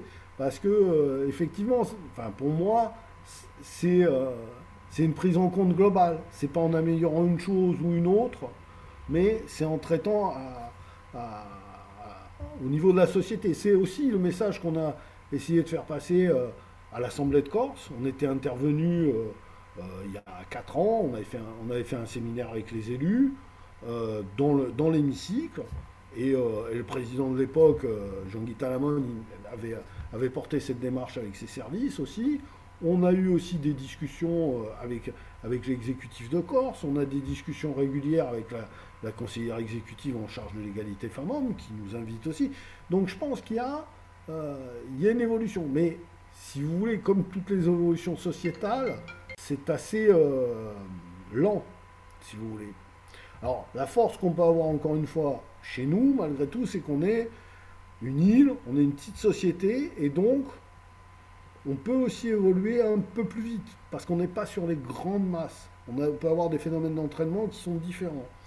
Et qu'à un moment donné, euh, je pense que même les acteurs euh, entrepreneuriaux, ils peuvent comprendre qu'il y, a un intérêt, si vous voulez. Donc, euh, s'ils voient qu'il y a un intérêt, ils, sont, ils peuvent sortir de certains stéréotypes, justement. Nous savons bien que se lancer dans l'entrepreneuriat, que l'on soit une femme ou un homme, cela peut être complexe. Des contraintes peuvent par contre être plus ou moins prononcées selon le genre, comme la rivalité, l'autocensure, l'anticipation d'être enceinte, ou encore l'obligation inconsciente à la tenue du foyer, et la sous-estimation quasi constante pour les femmes, ou alors l'obligation du maintien de l'emploi et de la viabilité financière du foyer, l'obligation aux heures supplémentaires, sans commentaire, sans fatigue ni émotion pour les hommes, des contraintes qui peuvent devenir moteurs pour une personne, ou alors un véritable obstacle et frein. Il nous reste alors un dernier point à aborder. Il s'agit de l'entrepreneuriat, spécifiquement en Corse. Alors demandons à nos interviewés ce qu'ils et elles en pensent. Alors moi je suis dans la tech, de manière générale. Toutes les entreprises que j'ai montées, c'est dans la tech, de façon plus ou moins euh, proche. Donc, euh, soit dans le développement d'applications, euh, de sites et de logiciels sur mesure, que ce soit pour des PME, des particuliers, mais plus souvent pour des grandes sociétés. Mais c'est aussi dans, par exemple, l'e-sport, tout ce qui est sport électronique, donc jeux vidéo en ligne, compétition. et également dans tout ce qui est finance, finance et et crypto-monnaie. Donc moi j'ai une grosse spécialisation là-dessus, sur tout ce qui est euh, blockchain et Web3, ce qu'on appelle aujourd'hui Web3 depuis euh, quelques mois, euh, qui consiste à être la nouvelle étape du web. donc on passe d'un web 1.0 où on consommait de l'information sur Internet à un web 2.0 où il y a de l'interaction à travers des plateformes centralisées, donc d'où les fameux GAFA euh, sur Internet. Et le Web 3, c'est euh, la décentralisation du Web 2. Donc c'est le fait que les plateformes ne soient plus centralisées, qu'elles soient décentralisées, qu'elles appartiennent à leurs utilisateurs. Et que les utilisateurs n'échangent pas que des informations, mais également de la valeur sur Internet. Donc Trendex euh, se situe parfaitement dans cet écosystème-là. et concrètement, concrètement, ce secteur, c'est quelque chose qui va, qui va vraiment révolutionner la, la façon dont, dont les êtres humains interagissent, collaborent, échangent, puisque ça va nous permettre en fait de, de nous débarrasser, on va dire, d'intermédiaires qui posent problème aujourd'hui pour plein de raisons, pour des raisons de gouvernance, pour des, questions, des raisons de pouvoir, pour des raisons de censure, pour des raisons euh, de, globalisation aussi, puisque aujourd'hui on a des acteurs qui sont principalement américains et, en Europe on a perdu en fait l'opportunité d'avoir des, des géants des géants du web. Et en fait, le Web3 vient euh, solutionner, en tout cas apporter une réponse technique qui peut devenir une réponse euh, concrète à tous ces problèmes-là. Donc je pense qu'on est au tout début de cette vague-là et que euh, les prochains Facebook, Google, etc. se situeront dans cette vague-là et qu'on va les voir apparaître d'ici 2023-2024. Et moi, quand tu m'as dit tu as beaucoup de concurrence, je me suis dit ben alors oui, peut-être, sûrement, évidemment, mais je trouve que plus plus plus on est et mieux c'est parce que plus la méthode est connue et plus et, plus et, comment dire plus plus c'est reconnu, plus c'est diffus, voilà. Pardon. Et, euh, et moi, j'ai rencontré deux femmes, deux femmes, euh, voilà, grâce justement à cette activité-là, qui se sont formées comme moi à Marseille. Et c'est devenu, euh, devenu des copines. on se masse à tour de rôle, je dirais, parce que c'est aussi important de recevoir la méthode, de se réapproprier justement les sensations, etc. Euh, et, je trouve ça génial d'échanger sur l'activité et de se voir assez régulièrement et du coup aussi de pouvoir euh, se soulager. Là, je pense notamment à Manon, euh, qui est infirmière, qui s'est formée à la méthode, qui est enceinte et, et qui du coup là est alitée en ce moment et qui ne pouvait plus répondre bah, à, sa clientèle, je dirais, et, euh, et qui du coup a partagé un message sur les réseaux et qui m'envoie, euh, enfin qui me transmet justement, euh, qui transmet mes coordonnées à ces femmes. Et moi, je suis là pour relayer et je me dis, si un jour c'est à mon tour, elle sera aussi là et je trouve ça génial. Voilà, je trouve ça génial. je trouve ça vraiment bien de s'entourer justement dans cette activité-là parce qu'on a toujours besoin on a toujours besoin. Euh, moi, je sais qu'au début, j'ai commencé, ça me fait penser ça, à ça. Euh, on m'avait demandé de venir sur Propriane. Et c'est vrai que ça a commencé à me faire beaucoup. moi, j'étais plutôt basée sur Portage. J'habitais aussi sur Portage. Donc, ça me faisait trop au niveau de l'activité. Et Manon, qui était, elle, basée un peu plus loin, et ben, du coup, on s'est rencontrés et j'ai pu lui passer, du coup, lui relayer ce secteur-là sur Propriane. et, ça lui a permis aussi de se lancer, certainement. Et, euh, et du coup, euh, c'est un échange. Je trouve ça hyper intéressant. Ouais. Alors, le secteur d'activité, du coup, euh, alors c'est vrai que quand, avec mon ancien employeur, on a réfléchi sur le concept d'un restaurant de sushi, c'était pas, voilà, il y avait toujours, bien sûr, bon, le B612 qui était là depuis quelques années les kiosques à sushi, euh, quelques-uns sur Ajaccio. Et euh, il y avait, voilà, je pense, euh, une opportunité de pouvoir monter un restaurant de ce type. Umi Sushi nous a précédé, enfin précédé ou est arrivé un petit peu avant. Je ne sais pas combien de temps eux ont mis pour monter leur projet, mais ça s'est joué à peut-être deux mois d'intervalle d'ouverture. Et depuis, depuis lors, c'est vrai qu'il y a de plus en plus de restaurants aujourd'hui de sushi.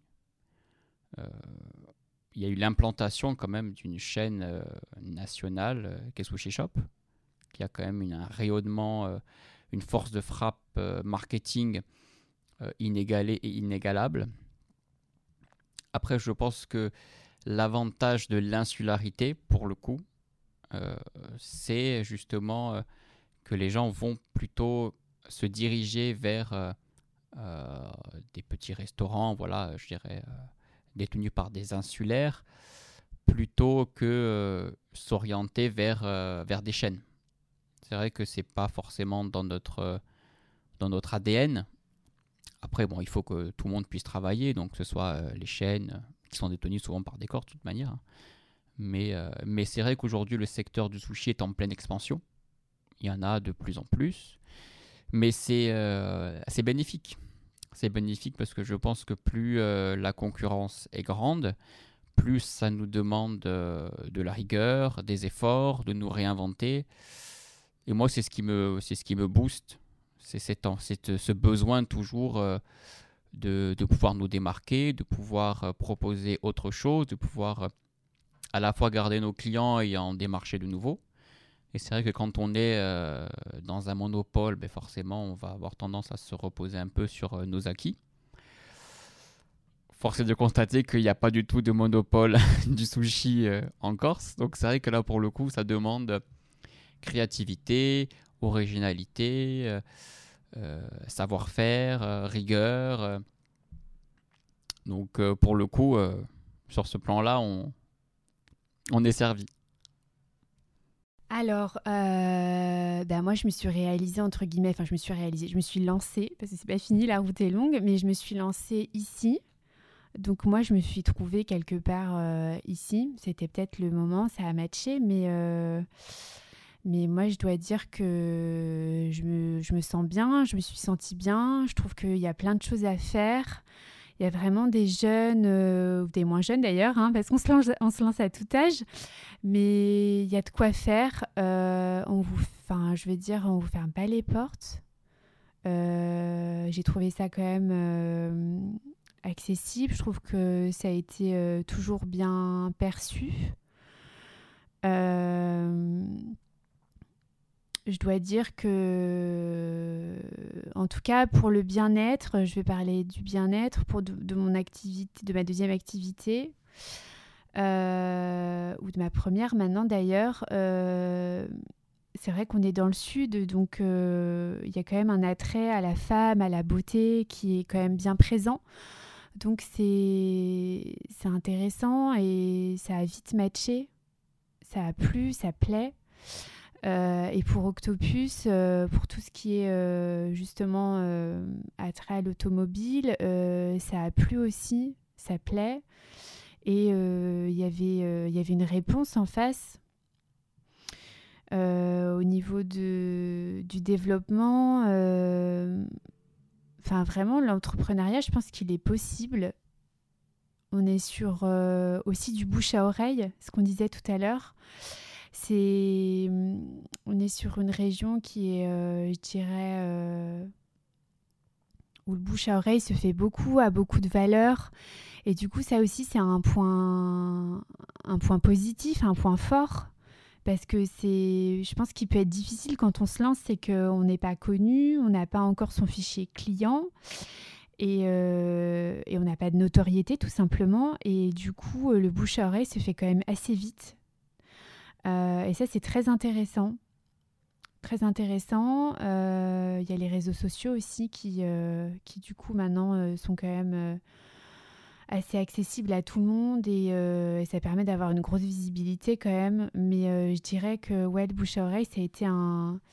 Et c'est un vrai point fort, ouais, dans notre région. Alors l'entrepreneuriat en Corse, pour moi, il est différent parce que euh, voilà, on a un tissu économique qui nous permet pas forcément d'avoir l'emploi qui correspond à nos diplômes. Euh, donc, mais ça aussi, ça a quand même évolué, je dirais en 10-12 ans. Euh, Aujourd'hui, je trouve qu'il y a quand même un rebond quand même économique par rapport à quand j'ai démarré. Et l'entrepreneuriat en Corse, c'est déjà pour se créer son entreprise, c'est se créer son emploi. Euh, et on- est toujours euh, quand même euh, lié par les contraintes de l'insularité et des problématiques de transport et de marchandises. Aujourd'hui sur le continent, développer cette activité comme je l'ai menée sur le continent, alors à la fois j'aurais eu beaucoup plus de concurrence, mais un marché beaucoup plus gros. Euh, tandis qu'ici, voilà, euh, j'ai euh, quand j'ai commencé, j'ai pu me faire un nom, j'ai pu renouveler des contrats avec des clients, avoir une relation de proximité, voire de solidarité quand même avec certains clients, et qui fait que sur le continent, on n'aurait jamais eu les mêmes rapports. Donc c'est vraiment, je dirais qu'on en revient toujours à la problématique de cette insularité, la proximité euh, qui est à la fois une contrainte et en même temps un avantage sur des, des re- des relations de travail de longue durée.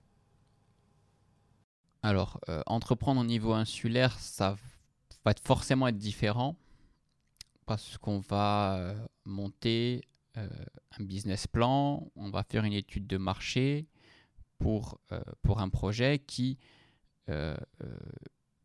va être au final euh, centré sur un bassin qui est quand même assez, euh, assez réduit.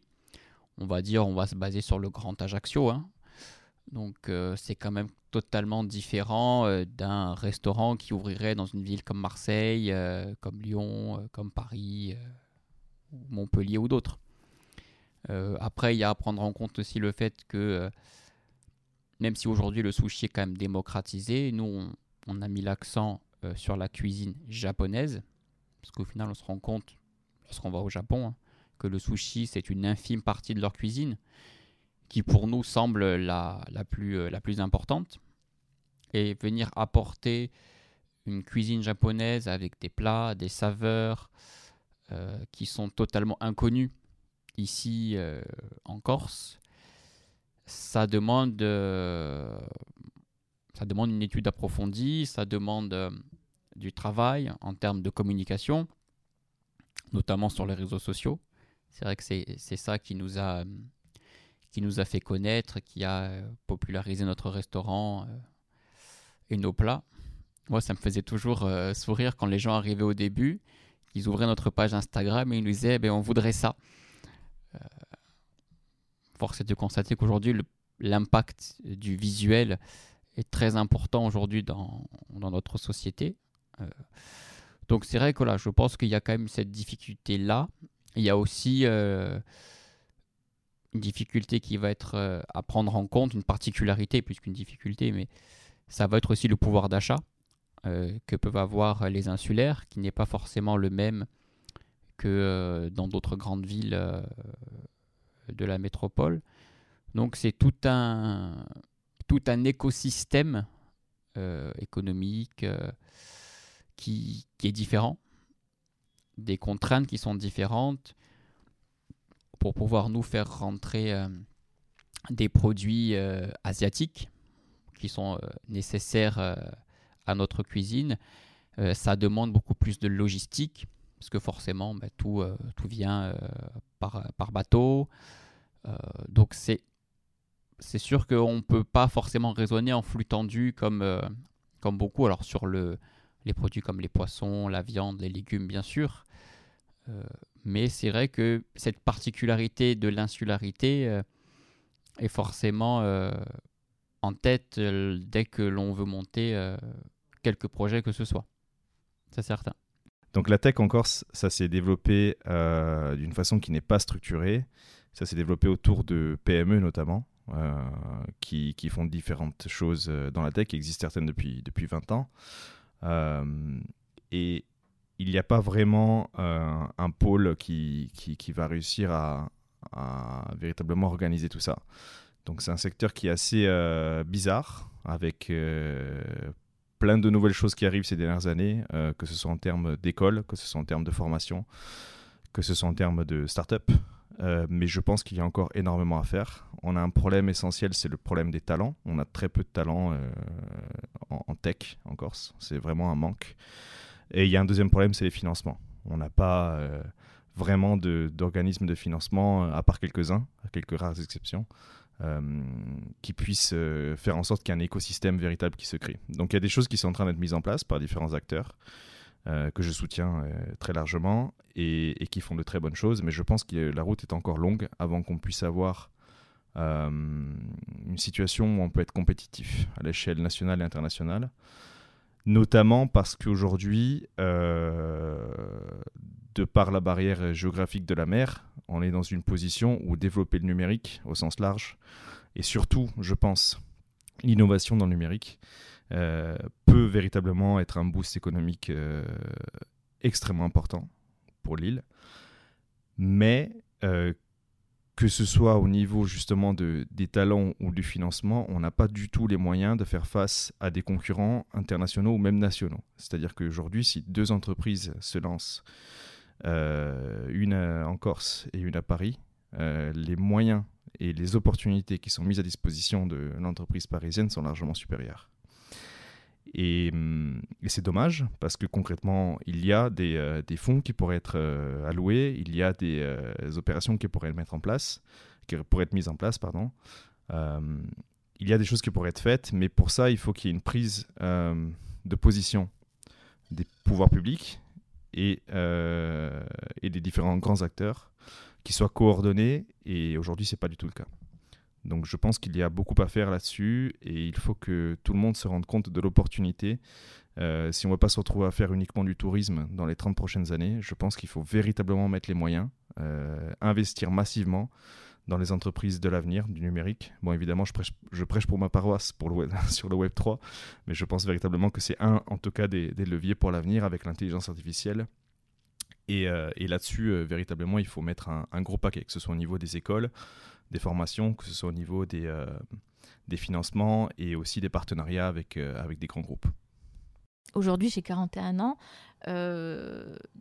tu peux plus me parler de la même manière que quand j'avais 25 ans parce que tu as eu l'expérience, parce que tu as rencontré des gens euh, plus, plus ou moins sympas et euh, tu as su comment réagir ou pas d'ailleurs et que l'expérience fait que aujourd'hui tu non non tu, tu réagis plus de la même manière.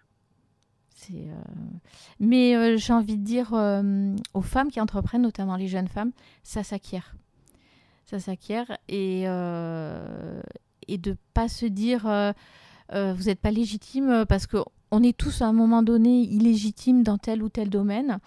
Euh, et on apprend tous les jours. Moi, je continue d'apprendre tous les jours, euh, notamment grâce à mes clients, grâce à, mes, euh, mes, associés, grâce au Corsican Businesswoman. Et c'est aussi pour ça aussi que le réseau sert à ça. C'est que quand moi, je ne sais pas quelque chose, il y en a une autre ou un autre hein, d'ailleurs, hein, parce que je précise évidemment qu'on est pour la mixité, qui, qui, le sait.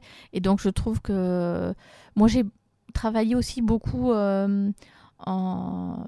Alors, pas forcément. Euh, c'est pas le mot réseau que je voudrais employer, c'est en, co-traitance dans des marchés où euh, j'étais pas forcément moi mandataire, mais j'étais co-traitante.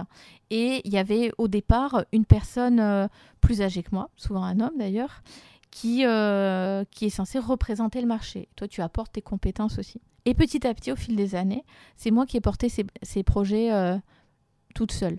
Donc c'est euh, là-dessus que tu, vois, enfin, tu ressens que euh, tu acquiers de l'expérience et que tu te sens toi-même plus légitime. Et quels seraient les conseils que vous donneriez aux entrepreneurs et entrepreneuses, Marina et Mélanie? Moi, le conseil que j'ai à donner aux entrepreneurs, euh, hommes et femmes, c'est de continuer dans cette dynamique de, de ne pas faire de. Le conseil que j'ai à donner euh, à tout entrepreneur, donc hommes et femmes, c'est vraiment de, promouvoir euh, l'entrepreneuriat euh, féminin et de l'encourager. Il faut que ça vienne, on a parlé tout à l'heure, aussi des, hommes. Et il faut vraiment faire de la, place et, et d'encourager cet entrepreneuriat-là et de créer des rôles modèles aussi. Euh, nous, à Toulouse, il y a plusieurs femmes euh, qui sont des rôles modèles entrepreneuriales. Je pense à Maglone Pontier, qui est la directrice générale du MIN, c'est le marché de Ringis, qui apporte une vraie dynamique et qui est un rôle modèle pour les femmes qui ont envie d'entreprendre. Et c'est ça aussi qu'il faut développer, mettre en valeur sur le territoire de la Corse, c'est de, promouvoir ces femmes qui qui réussissent et qui ont envie d'embarquer les autres. Euh, voilà, et d'impulser. Euh, plus il y aura de femmes entrepreneurs en Corse, et plus l'économie euh, de la Corse se portera bien. Puisqu'il est prouvé aussi que les femmes, vraiment, on l'a dit tout à l'heure, sont de bonnes gestionnaires. souvent, elles sont appelées à la direction d'une entreprise qui est en difficulté pour remonter, euh, pour euh, remonter la boîte. donc il faut absolument que la Corse encourage l'entrepreneuriat féminin et fasse une place assez importante. Et puis on le voit aussi, euh, tout à fait d'accord avec ce que tu as, dit, euh, on le voit aussi sur euh, les, les, chiffres au, niveau mondial, les pays où les femmes sont le plus éduquées et ont la plus grande place et ont une, une, une, part plus grande dans l'économie de leur pays, c'est des pays qui sont plus efficaces économiquement. Donc c'est aussi lié, enfin, plus les femmes sont impliquées dans la vie économique en général d'un pays et plus le, le pays est efficace. Euh, et, euh, un conseil euh, que j'aimerais ajouter à tout ce que tu as dit, Mélanie, c'est peut-être aussi hum, d'essayer de s'entourer et de ne pas hésiter à, à, se, à aller en fait demander à, à des personnes, aller leur, leur confronter un peu notre idée, se faire vraiment entourer. ne pas avoir peur de, de, que notre idée soit déconstruite, euh, essayer de prendre au maximum de conseils et d'expériences euh, de femmes entrepreneurs, euh, d'écouter beaucoup, de beaucoup se documenter, de beaucoup lire, d'essayer de, diversifier au maximum toutes, ces, toutes ces sources pour s'inspirer en fait de parcours d'entrepreneurs hommes et surtout femmes. Euh, ça, c'est hyper enrichissant et euh, ça peut être des grandes sources d'inspiration et ça peut permettre aussi de gagner du temps euh, en, peut-être faisant pas d'erreurs de parcours, même si les erreurs de parcours, elles sont hyper importantes finalement parce que c'est ça qui, qui permet de, de progresser en fait. Je suis d'accord, l'union fait la force. C'est ce que vous, faites hein, au sein de la Corse avec des institutions comme la M3E, l'association des Mao qu'on a cité euh, tout à l'heure et euh, d'autres euh, associations ou, acteurs qui regroupent les entrepreneurs et créent vraiment cette dynamique. Donc rejoignez-les. Si vous avez une idée, si vous avez envie de rejoindre voilà, des projets, si vous avez vous-même votre propre projet, que vous posez des questions sur comment le, mettre en place, est-ce que je suis légitime, etc., rejoignez ces, dynamiques entrepreneuriales qui se développent en Corse. Il faut vraiment oser. Le mot, oser.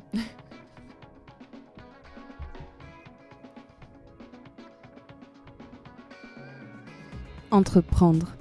Entreprendre quand on est jeune, entreprendre quand on vit en Corse, entreprendre dans un marché très concurrentiel ou au contraire très peu concurrentiel, entreprendre quand on est une femme, quand on est un homme, quand on est non-binaire, entreprendre quand on est catalogué lesbienne, homo, trans, bi, etc.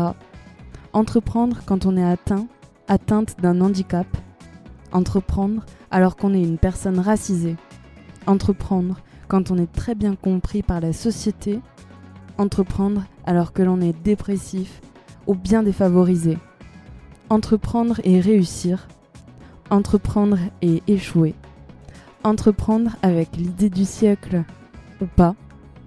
Peu importe, vous entreprenez.